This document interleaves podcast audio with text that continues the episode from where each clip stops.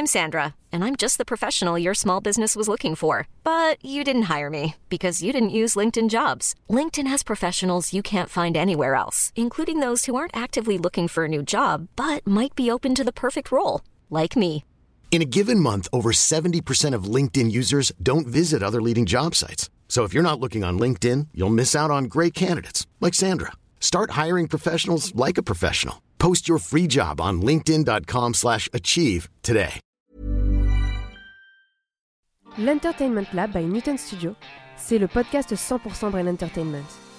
Créatifs, responsables de marque, directeurs de plateformes technologiques, Pure Players Entertainment et Communicant 3.0 nous partagent leur point de vue sur l'avenir des marques et du divertissement à l'ère digitale. Ce podcast est animé par Alexis Ferber. Bonjour à tous, je suis ravi d'accueillir Nicolas Brevière qui est producteur au sein de Local Film. Bonjour Nicolas. Bonjour. Donc c'est un plaisir de t'avoir pour ce podcast qui va être au- au- autour du cinéma bien sûr et de la production. Euh, comment tu en es arrivé à Local Film et cette passion de la prod? Alors, euh, ça a commencé sans commencer en fait. C'est-à-dire que j'étais, j'ai fait beaucoup de, j'ai essayé pendant mes études à Sciences Po en fait. Je faisais des petits courts métrages en Super 8 et je me suis toujours dit que c'était euh, l'endroit où j'aimerais travailler, mais je savais pas du tout quelle euh, fonction ou quelle. euh, Je connaissais personne dans la production, je savais pas Mhm. comment on faisait, je savais pas, je savais même pas qu'il y avait des études pour ça. Et donc, euh, en fait, je suis parti un jour. en- on appelait ça à l'époque le volontariat du service national en entreprise. Donc, en fait, c'était Mhm. un VCNE. Et on m'a envoyé au Guatemala. Je savais même pas où c'était ce pays. Mais bon, bref, on m'a envoyé là-bas dans une entreprise. Et en fait, on m'a euh, directement mis responsable de la production euh, audiovisuelle en fait, des produits. Alors, c'était des produits pharmaceutiques. Donc, Mhm. euh, pas très. Euh, pas très Reluisant funky, mais sexy. bon. Et, euh, et en fait, je me suis dit, bah, et, et- et donc du coup, j'ai découvert euh, la, la production, mais un peu comme Monsieur Jourdain qui faisait de la prose sans le savoir. En fait, donc j'étais là-dedans, et ensuite, je suis, je, je voulais rester en fait. Je voulais pas rentrer en France parce que je savais pas du tout quoi faire Mhm. comme métier. Je je savais pas du tout où je voulais m'orienter. Et un autre hasard a fait que j'ai été ensuite au Mexique, où j'ai trouvé un poste en Mhm. fait euh, à- dans une université euh, qui s'appelait cinéma et vidéo en fait, où je donnais des cours, mais j'avais jamais donné. Là t'étais très, t'avais une vingtaine là. J'avais, oui, oui, j'étais très jeune. Mhm. Et euh, je donnais des cours à des étudiants qui avaient pratiquement mon âge sur la publicité. Parce que bon, j'avais dans mon cursus, j'avais fait un peu de pub, mais j'y connaissais absolument rien. C'était vraiment euh, du pipotage à la. Oula, Mhm. vraiment du, de- de- du grand standing de pipotage. Et, euh, et on m'a dit, ah bah tiens, en fait, tous les ans, il y a la Foire internationale du livre, qui est un- un- un- quelque chose d'énorme en fait au Mexique. Et on a besoin de programmes euh, vidéo, il faudra que tu fasses ça avec les étudiants. Je dis, ah bon? Donc euh, on me charge de faire à peu près euh, deux heures de programme par jour. La feria, ça durait 12 jours, donc il fallait que je fasse 24 heures de programme en très peu de temps, en fait, en trois mois. Mhm. Donc j'ai appris un peu euh, là aussi en faisant. En... Alors c'était des travaux d'étudiants hein, en fait, euh, ce qu'on faisait. Mhm. Mais c'était, il fallait tourner, il fallait monter, il fallait euh, voilà, le présenter après. Donc euh, j'ai fait ça et en rentrant en France, en fait, vraiment, je me suis dit bon, peut-être que la production c'est quelque chose qui pourrait me convenir. Mhm. Euh, donc j'ai essayé de chercher, j'ai trouvé mais aucun boulot. En fait, j'ai envoyé des CV partout et en fait euh, ça marchait pas. J'ai, d'abord essayé dans les boîtes de pub. En fait, ils voulaient pas de moi parce que bon, j'avais un parcours trop atypique en fait. D'accord. Et, euh, et j'avais, je pensais pas totalement aux boîtes de, de production de films, de cinéma. Je, je crois que j'ai pas envoyé de CV en fait parce que ça me semblait vraiment très lointain en fait le cinéma. Ok. Euh, c'est plutôt l'audiovisuel en général, mais sans savoir en fait euh, vraiment euh, par rapport à l'image, mon ouais. rapport par rapport à l'image, si c'était de la publicité, si c'était de la télévision, si c'était du cinéma, je ne savais pas du tout. Et puis un jour, j'ai trouvé un stage dans un, dans un syndicat de producteurs qui s'appelait l'AFPF, c'est l'Association française des producteurs de films, Mhm. qui avait créé un centre de formation à la production de films qui s'appelait le CEFPF. Et en fait, la FPF, à cette époque-là, le président, c'était euh, Anatole Doman. Anatole Doman, Oui. c'est un producteur mythique, en fait, qui a produit Ah oui, Hiroshima, Mon Amour. et tout ça, Chris voilà. Marker et tout. ça, Hiroshima, non. Mon Amour, euh, L'Empire Ouais. d'Essence, euh, Paris, Texas. Et euh, comme c'était euh, un monsieur, alors, un peu âgé, mais déjà très, comment dire, assez autoritaire et pas facile d'accès, en fait, on- il s'était dit, on va lui mettre le stagiaire euh, pour travailler avec lui, parce que lui, à, son- à cette époque, en fait, son grand combat, c'était euh, contre euh, la puissance des circuits dans les salles cinématographiques. C'est-à-dire qu'en fait, à l'ép- à l'époque du, du GIE, c'était le, le groupement d'intérêt économique qui était constitué par Pathé et Gaumont. Et puis UGC, c'était l'autre circuit, préemptait euh, 80% du marché, laissant très peu de place Mhm. aux indépendants. Et lui, son grand combat euh, qu'il a mené et qu'il a en partie perdu d'ailleurs, euh, c'était en fait beaucoup euh, de lobbying auprès euh, de parlementaires pour faire passer une loi sur la concurrence Mhm. euh, pour, pour diminuer en fait l'emprise des circuits sur l'exploitation des films en France.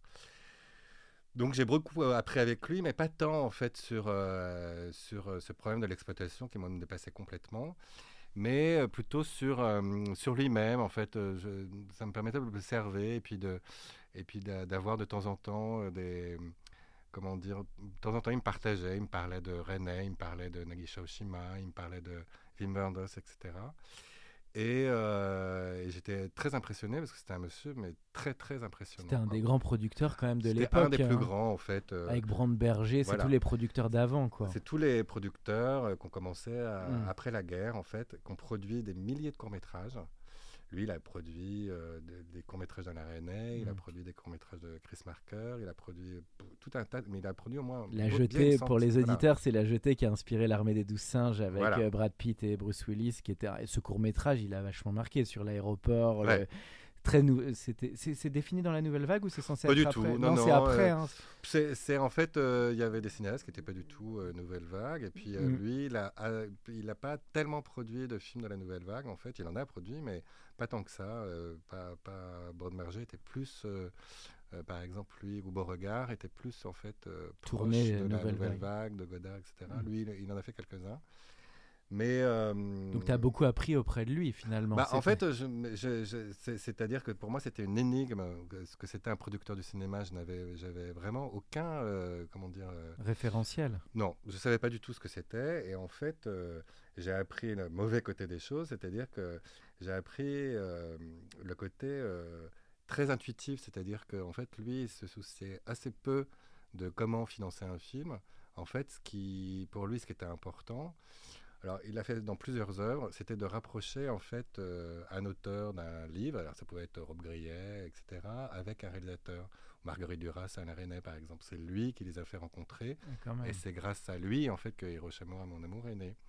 Et lui, en fait, il, était, il avait une, une manière un peu de pratiquer, alors qu'il n'avait pas un copec, hein, mais euh, une forme de... de- Marieur, un peu mariage. voilà, et puis aussi Ouais. une forme de, pas de mécénat, mais en fait d'arriver à produire ces films-là.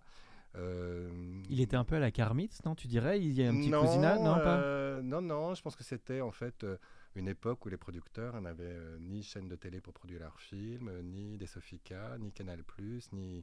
Donc en fait, il, en fait, il fallait qu'ils qu'ils trouvent comment produire leurs films, en fait. Donc, euh, D'accord. il les produisait euh, essentiellement euh, euh, par le biais euh, de, de- des distributeurs qui, à l'époque, euh, mettaient aux environs entre 60 et 70% du financement d'un Ah film. oui, Aujourd'hui, Ça, ça, représente que Ouais. 5 ou 10%, quoi. C'est très peu. Donc ah oui, il y avait beaucoup plus de risques sur le distributeur à l'époque en fait. Bah, il y avait beaucoup plus de risques aussi sur le producteur, en fait. Sur le que, euh, voilà, mais bref. Il a donc en fait, j'ai- j'ai, hum, je me suis intéressé en fait plus, euh, moins à la production que à ce que c'était un producteur en fait. C'est- C'est-à-dire que la production en tant que telle m'intéressait pas, mais lui m'intéressait beaucoup. C'était un euh, personnage un peu fascinant tel que oui, et puis que euh, je me disais, mais, mais c'est bizarre en fait euh, que, que de. de- enfin, c'est- voilà, c'était pour moi, c'était une espèce d'inconnu et qui était assez excitant. Et puis, et puis donc parallèlement, donc lui il était à la FPF et parallèlement il y avait ce centre de formation à la production de films qui avait été créé donc par ces producteurs de ce syndicat. Et ce syndicat, en fait, ça, regroupait vraiment l'ensemble, à l'époque, l'ensemble de des producteurs indépendants français, en fait. C'était vraiment un énorme syndicat de producteurs. Maintenant, c'est plus morcelé. Et il y avait un peu tout le monde, des, plus anciens aux plus jeunes. Bah, bah, quand je suis arrivé, c'est à l'époque où euh, bah, il avait déjà commencé avant, mais c'est à l'époque où, par exemple, Alain Roca, qui a mhm. produit Un monde sans pitié, qui a produit La Discrète, euh, Les Patriotes, etc., mhm. commençait à produire. Donc en fait, ça rassemblait euh, mhm. un éventail en fait de producteurs très très large. Et sur, dans ce centre de formation, en fait, c'était une, une, manière pas dite, mais en même temps, je pense que c'était un peu l'idée, c'était de former des producteurs pour qu'à un moment donné, ils puissent adhérer à ce syndicat, en fait. Donc, euh, il, il s'agissait, en fait, euh, euh, dans ce centre de formation, de constituer des itinéraires pédagogiques, c'est-à-dire faire des, des, des, formations sur comment on produire un film, donc le scénario, la distribution, l'exploitation, le financement, et de, de, faire appel à des intervenants pour, pour faire une formation à des gens qui étaient qui était la majorité, la, majorité des intermittents du spectacle. il y avait un côté un peu master de formation, tu voyais les. les, C'était vraiment formation, formation, mais c'était pour des intermittents du spectacle en fait, et puis euh, mm. qui voulaient évoluer vers la production. Et puis moi, on m'avait chargé, euh, j'avais été propulsé en fait euh, à la tête de ce truc-là, vraiment, bon, sans vraiment le savoir et le vouloir d'ailleurs. Et donc je me suis mis à faire des itinéraires pédagogiques, à rencontrer des intervenants, à faire avec eux en fait tout le, tout le, toute la formation. Et puis à un moment, au bout d'un an ou deux, je me suis dit, bah, tiens, euh, pourquoi je ne montrais pas ma boîte? Parce qu'en fait, l'objectif de cette formation, c'était euh, c'était former à la production de films, donc en fait, former aussi à monter une structure de production. Donc finalement, euh, je me suis dit, tiens, bon, ça n'a pas l'air si compliqué Combien d'années tu as fait chez eux au centre? J'ai fait un an, je crois, quelque chose comme ça. Et donc là, J'ai fait un an à la FPF, mais c'était la même chose, hein, un an avec un peu Anatole Doman, et puis un an avec dans le centre de formation. Et puis euh, un jour, je me suis dit, tiens, je, je ça ne m'a pas l'air très dur. Sauf que, ok, enfin, théoriquement, je pouvais monter une société de production, mais pratiquement, en fait, déjà, il fallait un peu capital. À l'époque, c'était pas beaucoup. Et puis, il fallait surtout euh, des projets, quoi. Euh, nos projets, en fait.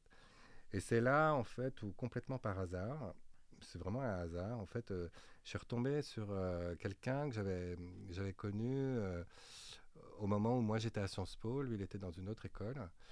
Et, euh, et on se retrouve complètement par hasard. Et il me dit Mais qu'est-ce que tu fais Toi, je dis Bah, je sais pas, je vais peut-être euh, monter une société de production.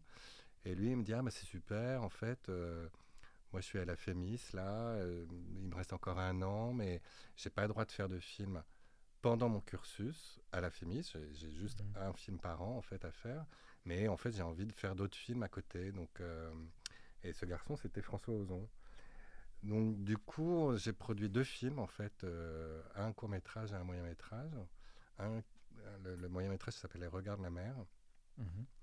Et, euh, et j'ai commencé comme ça, en fait. C'est-à-dire que j'ai fait en faisant, en fait. C'est-à-dire que j'avais aucun plan de trésorerie, aucun business plan, aucune idée en fait de comment on faisait. Tu voyais déjà son talent parce que là tu cites quand même oui, un oui, grand oui. Mais, oui, bah, parce que c'était lui en premier en fait. Euh, en même temps, je peux pas. Il avait quoi, une trentaine, 25 Non, non, non, il avait, il était, il était assez jeune. Il avait 23 ans, 24 ans en fait. Donc là, tu l'as accompagné sur ses cours moyens. Alors, il euh, a fait des cours à la FEMIS, et ensuite euh, il a fait deux autres cours avant de, ou deux ou trois autres cours avant de faire un long après.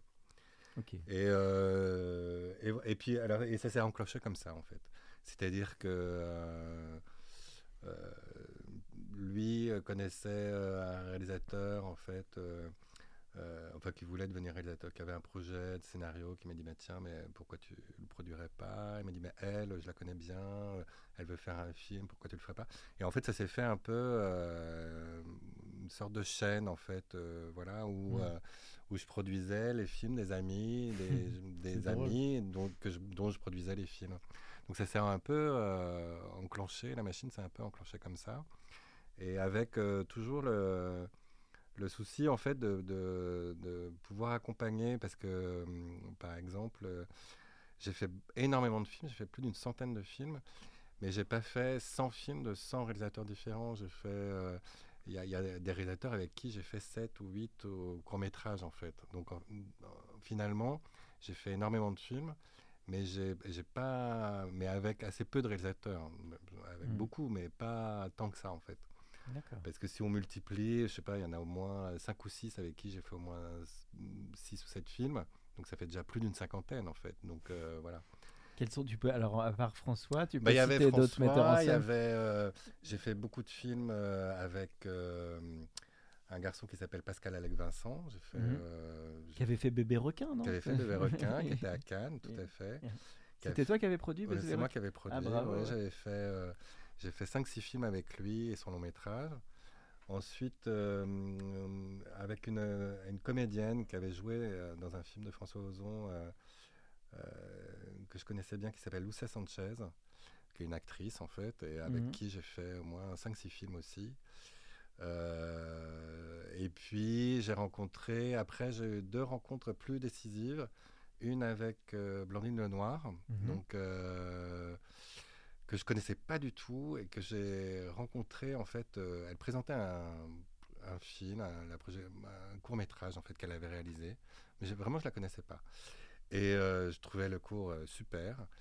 Et je lui ai dit, euh, mais attends, mais ton film, ça va être un carton, mais tellement il est super, mais ça va être cartonné, etc. Il a fait deux festivals en tout. Et donc elle est revenue me voir, elle m'a dit, bah voilà, en fait, euh, euh, puisque tu as une vision quand même assez, assez euh, juste des choses, bah voilà, je te propose de faire mon prochain film. Et donc j'ai entamé une collaboration avec elle, pareil sur peut-être 7 ou 8 ou 9, je sais plus, courts-métrages dont le dernier, en fait, c'était un moyen métrage qui s'appelait Monsieur l'abbé, qui avait été euh, nommé au César, qui a eu euh, une multitude de prix, voilà. a- C'est incroyable de faire autant de cours à chaque fois. Ouais. Parce que c'est vrai que c'est un genre en soi, le court métrage. C'est un genre, mais en fait, moi, je voulais pas me spécialiser là-dedans, mais en fait, Ils qui- avaient besoin de tourner, quoi. Les Voilà. avaient besoin de C'est-à-dire que moi, j'avais toujours considéré que le court métrage, c'était, euh, c'était pas, c'était pas forcément, si finalement un tremplin pour le long, mais en fait, c'était euh, de s'exercer, en fait, Mhm. et qu'il fallait pas attendre trois ans le financement euh, d'un court métrage. euh, de- d'avoir le CNZ, d'avoir une télé, etc. Mais qu'il fallait constamment, constamment, constamment travailler en fait. Mhm. Et que donc du coup, il réalisait, parfois, il réalisait un ou deux courts métrages par an, ou un tout- ou deux euh, tous les trois ans. Enfin bon, bref. Donc j'ai beaucoup produit de films avec elle. Elle, au début, j'en produisais quand même systématiquement un par an, et c'était des films qui marchaient énormément. Et ça, ça m'a vraiment euh, troublé parce que systématiquement, elle gagnait les prix du public en fait.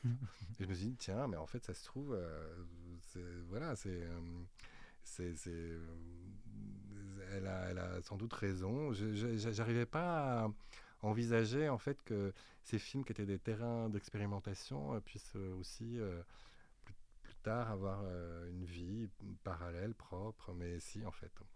Puis la deuxième rencontre, c'était avec un autre garçon en fait euh, qui s'appelle euh, Jean-Gabriel Perriot, Mhm. qui vient de gagner le, d'obtenir le César du meilleur documentaire cette année pour Retour à Reims et qui, que j'ai rencontré aussi totalement par hasard en fait euh, dans un festival.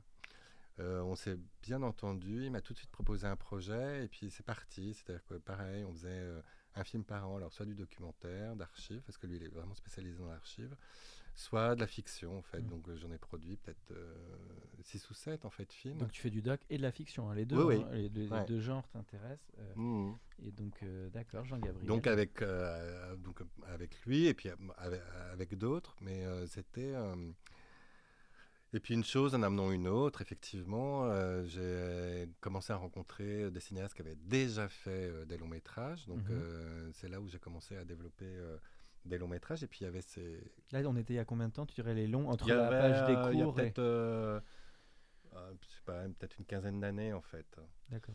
où, euh, où en fait, parallèlement, en fait, je développais des longs de réalisateurs qui avaient fait des cours, avec qui j'avais fait des cours plutôt.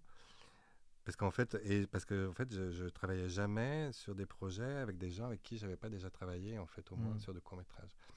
Et puis par-dessus ça, euh, sont venus des réalisateurs, mais par euh, euh, complètement par hasard, en fait, qui avaient déjà par exemple, Claude Duty, qui avait fait Fille perdue, Mm. cheveux gras. Et Qui a eu tous les prix à Clermont-Ferrand, Voilà, Duty, des courts-métrages. le pape du court métrage en fait et il me connaissait forcément puisque en fait il est tous les ans il, il est à, Clermont-Ferrand pour faire des, des entretiens avec les jeunes réalisateurs et puis et fatalement comme moi j'en avais quand même une tripotée qui allait à, à Clermont en fait il, il me connaissait donc il m'a proposé un projet euh, qu'on a qu'on a fait ensemble Il faut dire aux auditeurs quand même, parce que Nicolas est assez humble, mais qu'il y a quelques sociétés, dont celle de Nicolas, qui sont particulièrement connues pour ce côté très prolifique dans autant d'œuvres. Je pense à toi ou à Carré Prod, Mm. qui ont à un moment euh, bah, eu à avoir une activité en long, mais qui ont eu fait aussi toute une un laboratoire, comme tu dis, sur le court métrage. Ça se fait encore ça ou tu penses que c'était une certaine Je sais époque? pas, peut-être. Non, en fait, euh, j'ai l'impression que hum,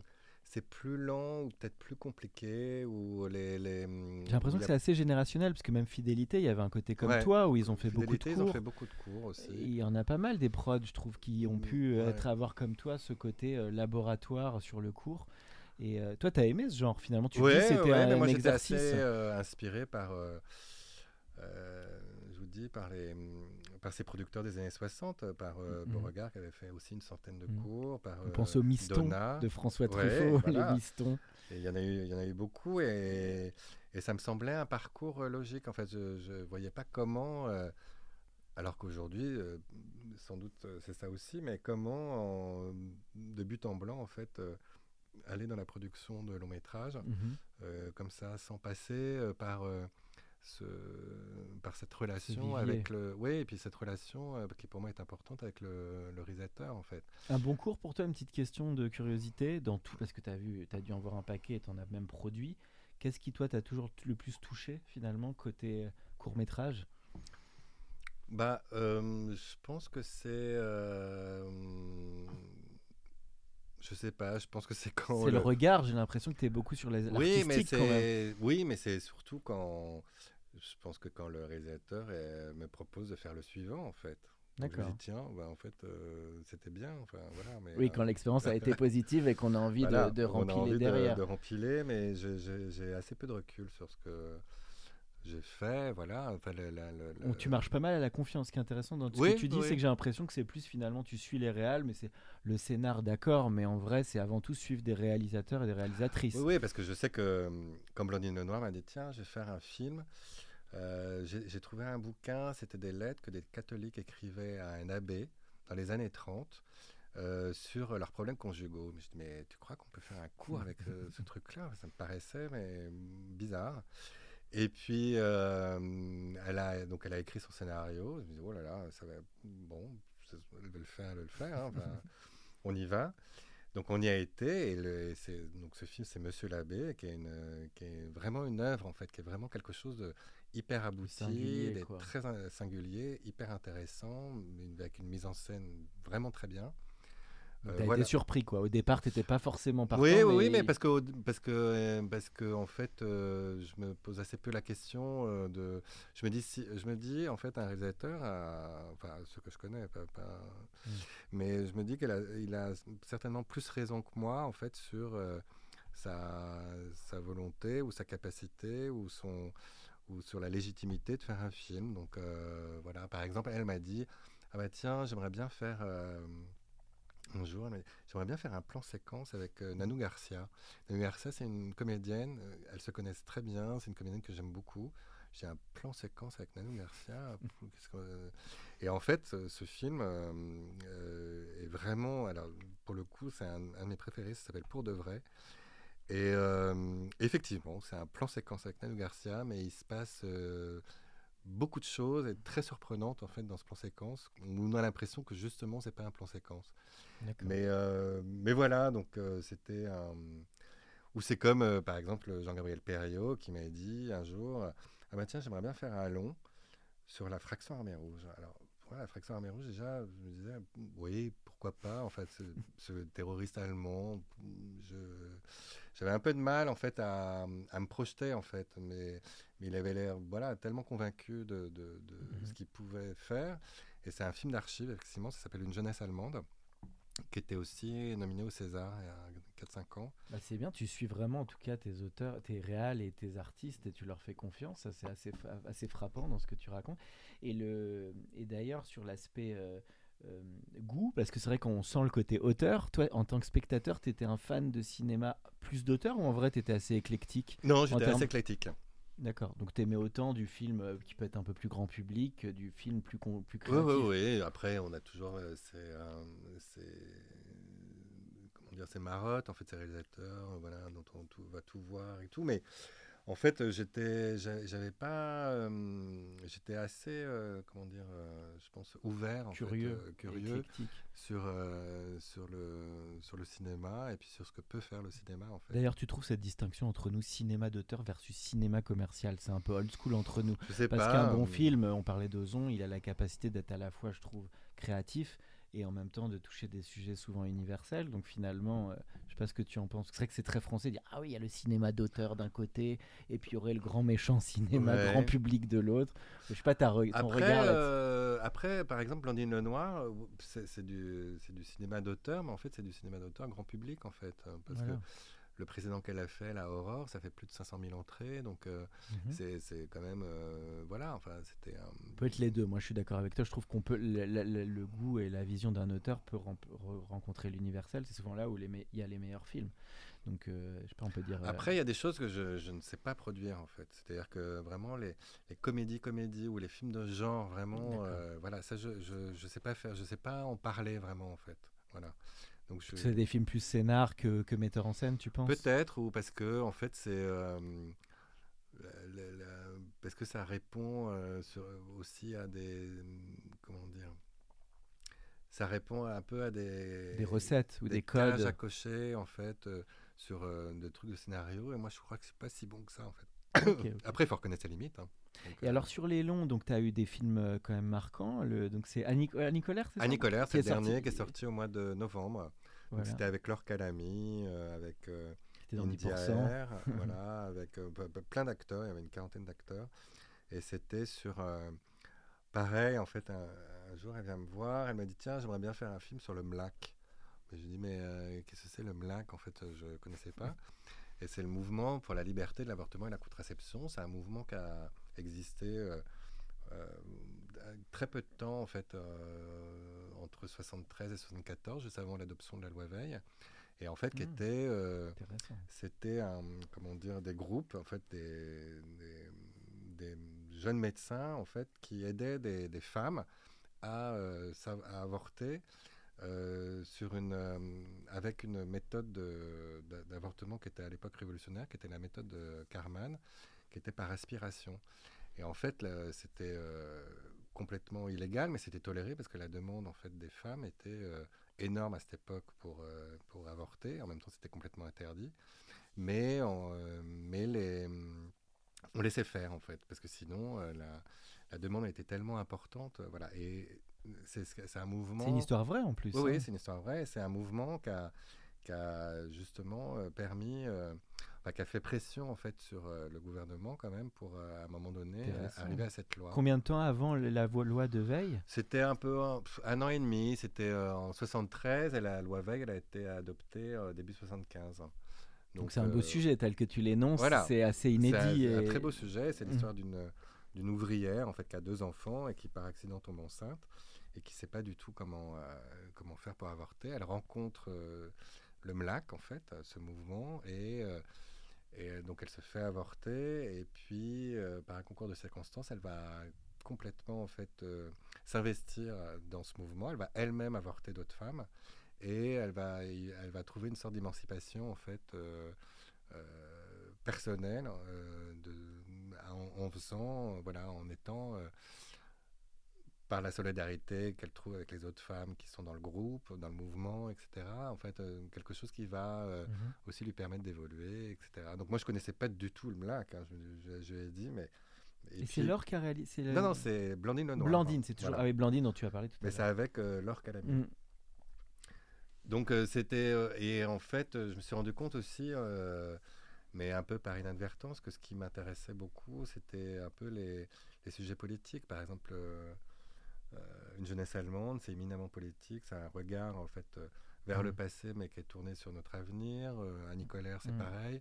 Et en fait, j'aime, c'est des, sujets de qui société, c'est des sujets de voilà, société. Oui, euh, où en fait, où, où, euh, quand même. euh, euh, le politique en fait tient quelque chose d'important. Donc euh, ça c'est, je me suis rendu compte au fur et à mesure en le faisant, mais c'était euh, c'est quelque chose qui m'intéresse beaucoup en fait. C'est un trait commun un peu des, des œuvres que tu as aimé produire. Et sur Annie Colère, alors pour rentrer un peu plus dans les coulisses de la production, parce que pour les auditeurs qui connaissent moins, donc quand, ça se passe et qu'elle te parle de sujet, ensuite elle est assez libre sur l'écriture, elle te livre une première version ou tu t'aimes bien suivre pas à pas avec Ah non, le non, alors ça, j'ai suivi en fait euh, beaucoup l'écriture euh, du scénario. Elle a écrit, elle a coécrit avec une euh, réalisatrice qui est aussi scénariste qui s'appelle euh, Axel Repère.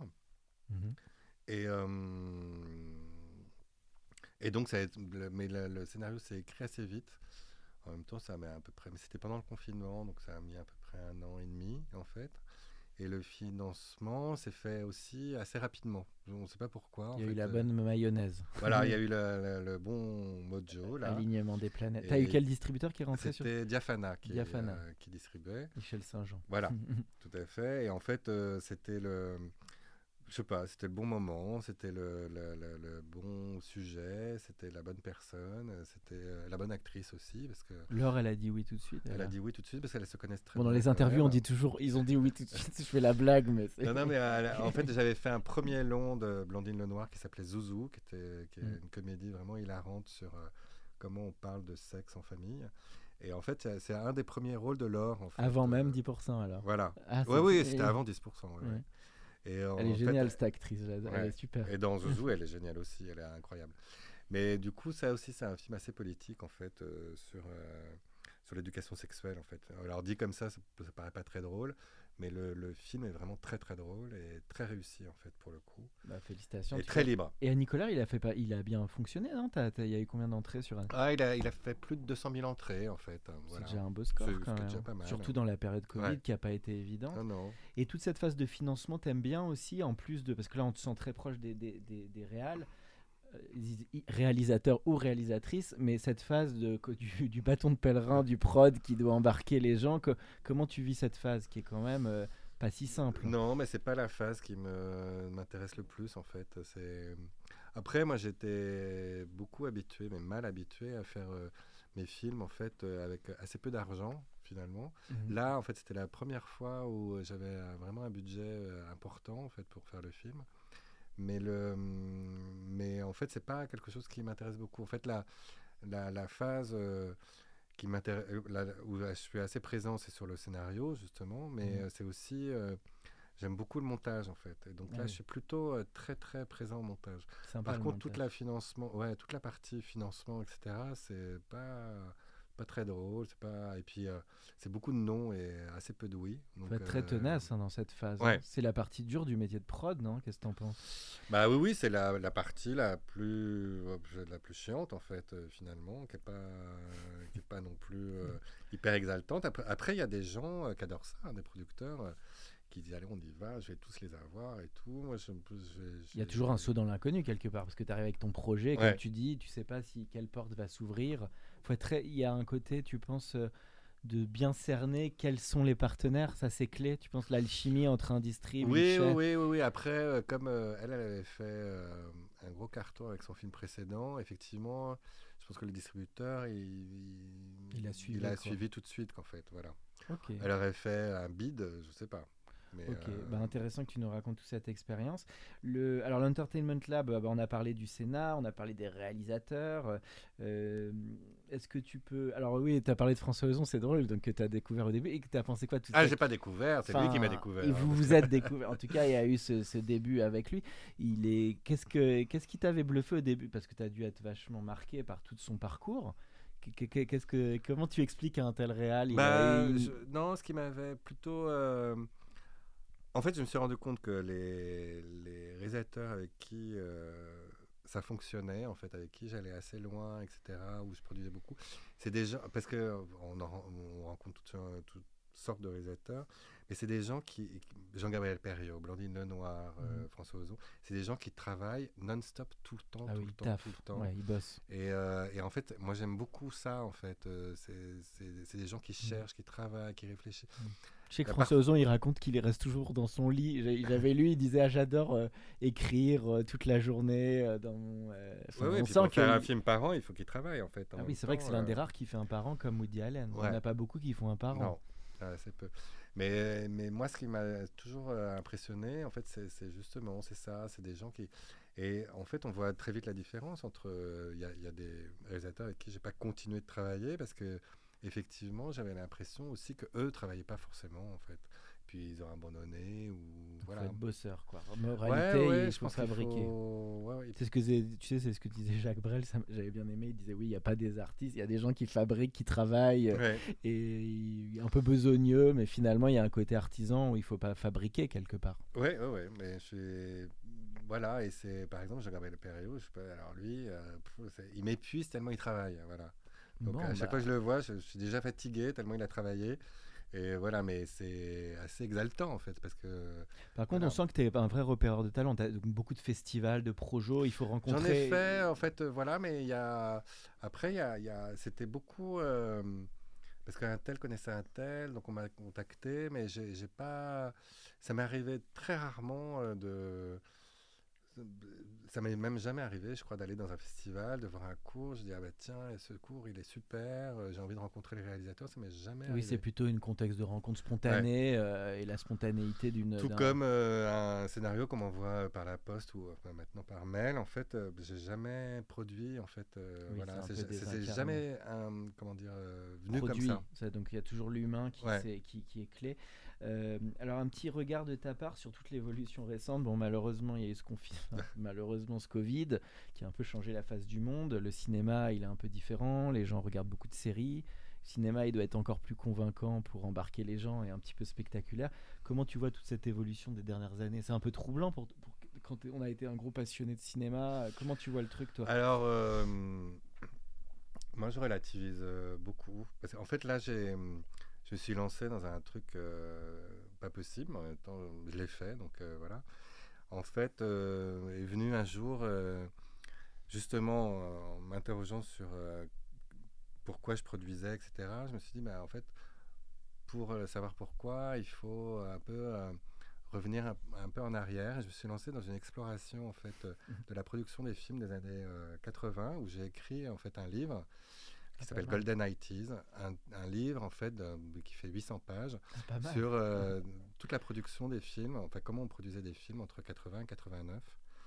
Et, en euh, France ou à l'international? D'accord. C'est le cinéma français. Et en fait, euh, il y a eu euh, 10 000 fois plus de rebondissements et de, et de crises dans ces années-là que maintenant, en fait. C'est-à-dire que Mhm. Tout ce qu'on connaît maintenant, en fait, c'est des euh, C'est aussi. déjà arrivé. C'est déjà arrivé, en fait. Il y avait quoi de hard entre 80 et 89 Bah, le- L'apparition de la vidéo, en fait, Ah euh, oui, déjà, non, mais ça, ça a été un C'était bouleversement. pas Netflix à l'époque, mais c'était la Et ça vidéo. a été un bouleversement majeur dans la consommation d'images à domicile. Euh, la création de Canal+, en fait, ça a été aussi euh, révolutionnaire. C'est-à-dire qu'on était dans un monopole de la télévision euh, totale et on est arrivé à la fin des années euh, 80 en fait à une, libéra- à une libéralisation extrême avec la naissance des télévisions privées, avec euh, Hum, la, la, la privatisation de TF1 en fait. Et tout ça, ça a bouleversé... euh, C'était un Big Bang déjà à l'époque. Ouais, c'est- ça a bouleversé l'écosystème du cinéma, mais peut-être même beaucoup plus qu'aujourd'hui. C'est-à-dire que, et en plus avec euh, à la clé, parce que là c'est, enfin, hors période de confinement, c'est une année à part, mais avec à la clé, dans ces années-là, en fait, euh, une chute mais abyssale des entrées en salle. C'est-à-dire Ouais. que en 89, on était, la, la, la fréquentation avait baissé à 120 millions d'entrées. Aujourd'hui, en 2019, avant le confinement, on était à 213.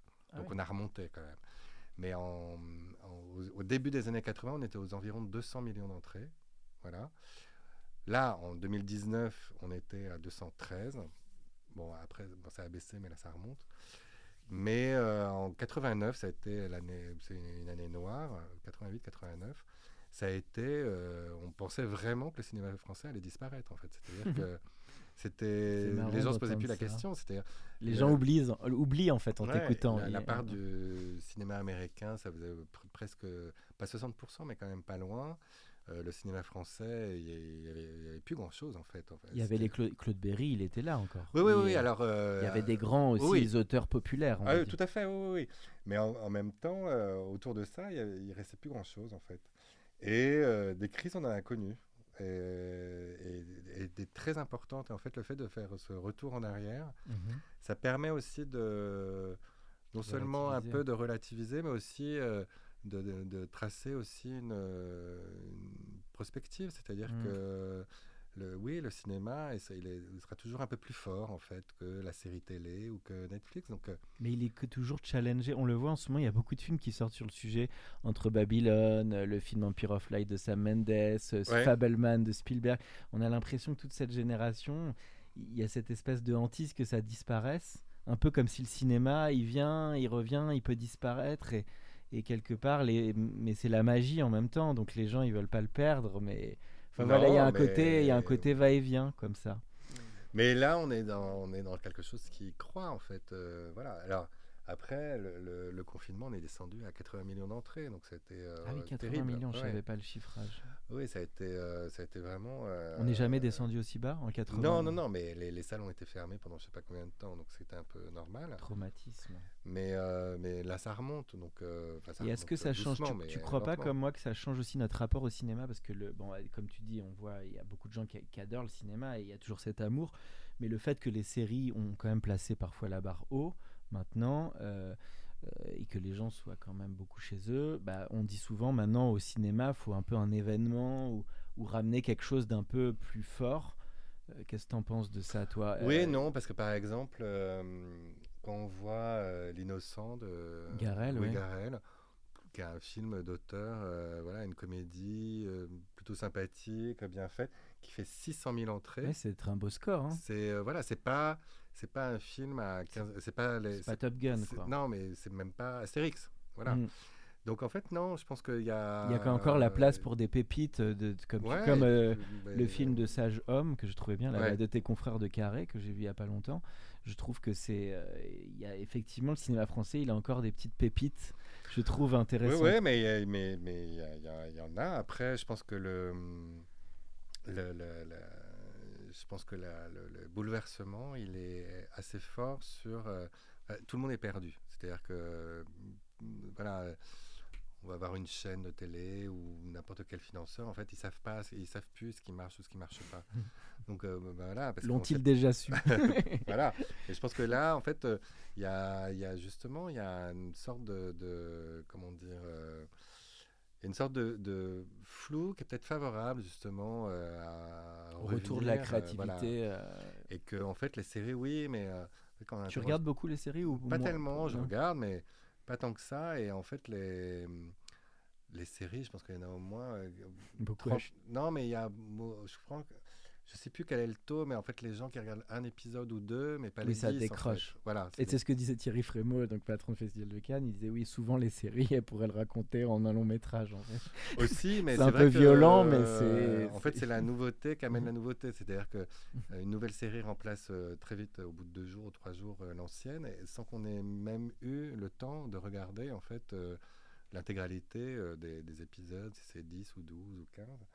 Donc je sais pas. Après, il y a la... Je pense que c'est très bien ça, parce qu'en fait, ça permet aussi, je pense à celui qui les regarde ou celle qui les regarde, de relativiser, c'est-à-dire de, de donner plus d'importance à l'image qu'il y a au cinéma que à la, à la consommation, entre guillemets, de ce qu'on donne au cinéma et à la consommation. C'est-à-dire que c'est- vraiment venu entre le fast-food, un peu le restaurant. Tiens, Moi, on je va, suis se faire d'accord un, avec toi on va se là-dessus. faire un bon repas et ça, on ne s'est pas déçu.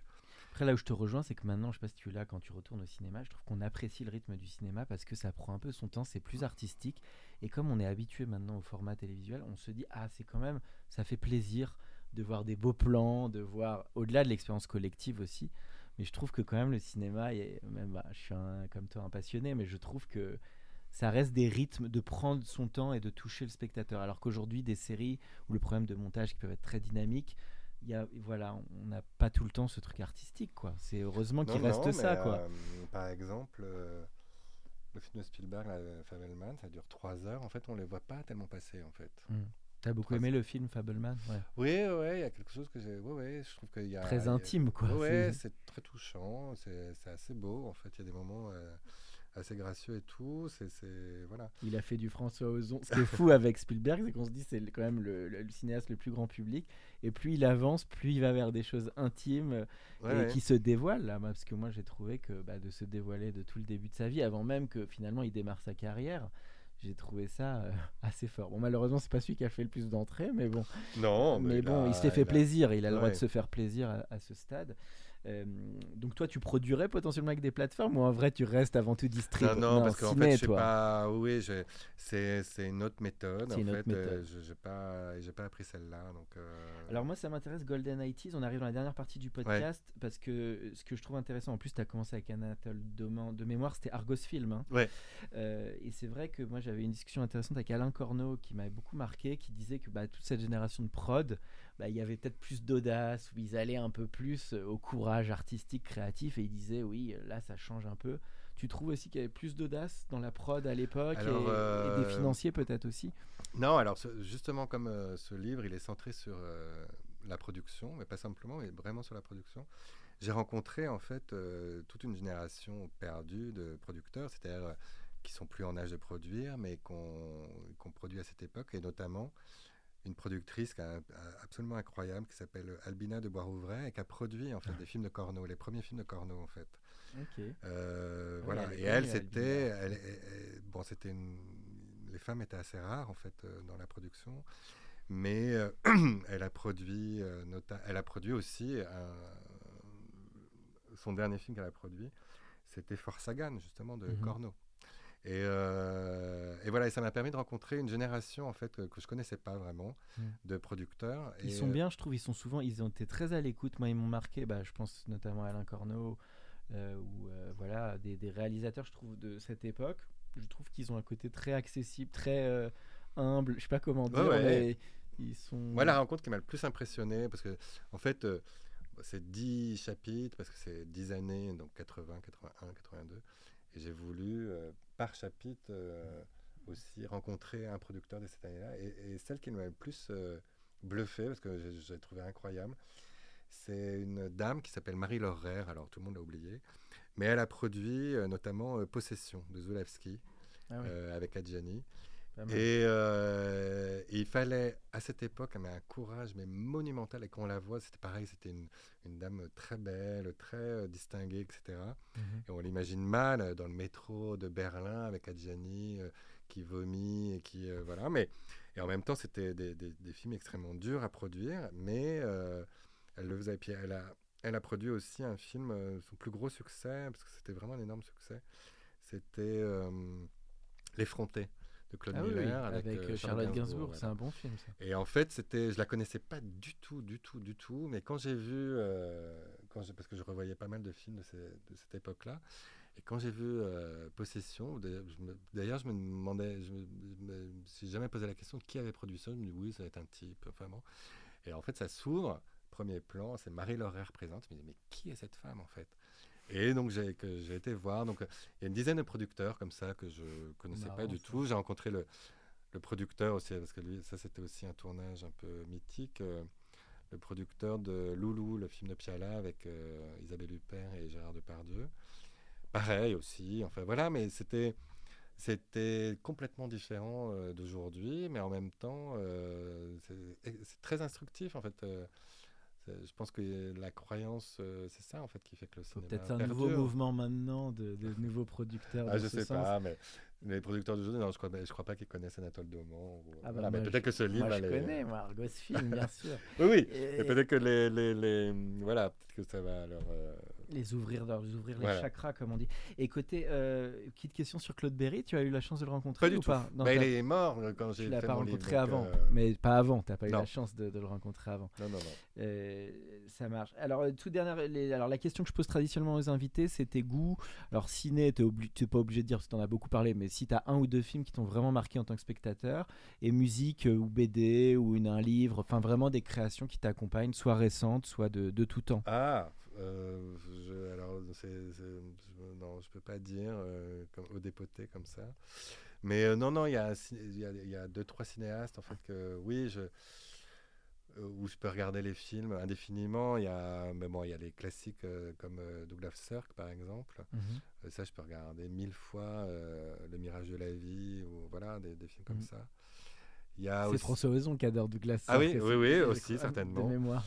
Il y a aussi euh, un cinéaste euh, plus récent, euh, Almodovar. C'est Ah oui, quelqu'un qui arrive à, à parler de l'intime, mais à l'offrir comme ça euh, d'une manière très ouverte et très accessible. Et moi, je trouve que ce- ces films sont de mieux en mieux. Enfin, l'avant-dernier, là, Douleur et gloire, moi, j'ai trouvé ça très beau. que C'est comme Babylone ou comme The Fabelman, c'est-à-dire qu'il revient, il retourne dans son enfance aussi pour, euh, revenir au cinéma, en fait, pour Mhm. euh, d'où ça vient, en fait. ce- ce- Voilà, euh, non, il y en a plein. Mais, Dolan, euh, Xavier Dolan, il est Xavier intéressant. Dolan, oui. Il est marquant. Ouais, ouais.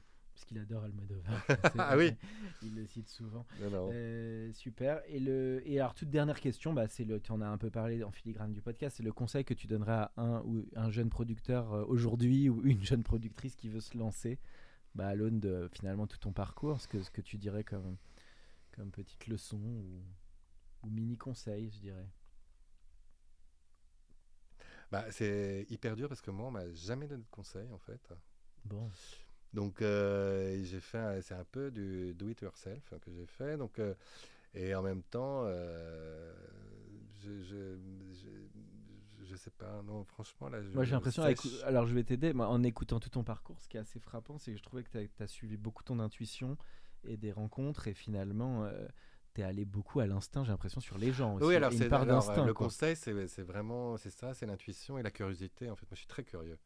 Donc euh, voilà, c'est ça aussi euh, qui, qui fait que je suis assez éclectique dans ce que je produis, dans les gens que je connais. euh, voilà, je, je suis vraiment très curieux. Voilà, Merci beaucoup Nicolas, Bah, c'était un plaisir de t'avoir pour euh, ce podcast. Bah, c'était un plaisir pour moi aussi. Pour ceux qui sont encore avec nous, merci de nous avoir écoutés. Pensez à aller mettre une note au podcast dans la section notes et avis sur Apple Podcast. Cela nous ferait énormément plaisir et nous permettrait de continuer à faire grandir ce podcast consacré au Brain Entertainment. À bientôt pour un nouvel épisode. Selling a little or a lot? Shopify helps you do your thing however you cha-ching. Shopify is the global commerce platform that helps you sell at every stage of your business. From the launch your online shop stage to the first real life store stage, all the way to the did we just hit a million orders stage. Shopify is there to help you grow. Shopify helps you turn browsers into buyers with the internet's best converting checkout. 36% better on average compared to other leading commerce platforms because businesses that grow grow with Shopify. Get a $1 per month trial period at Shopify.com slash work. shopify.com/work.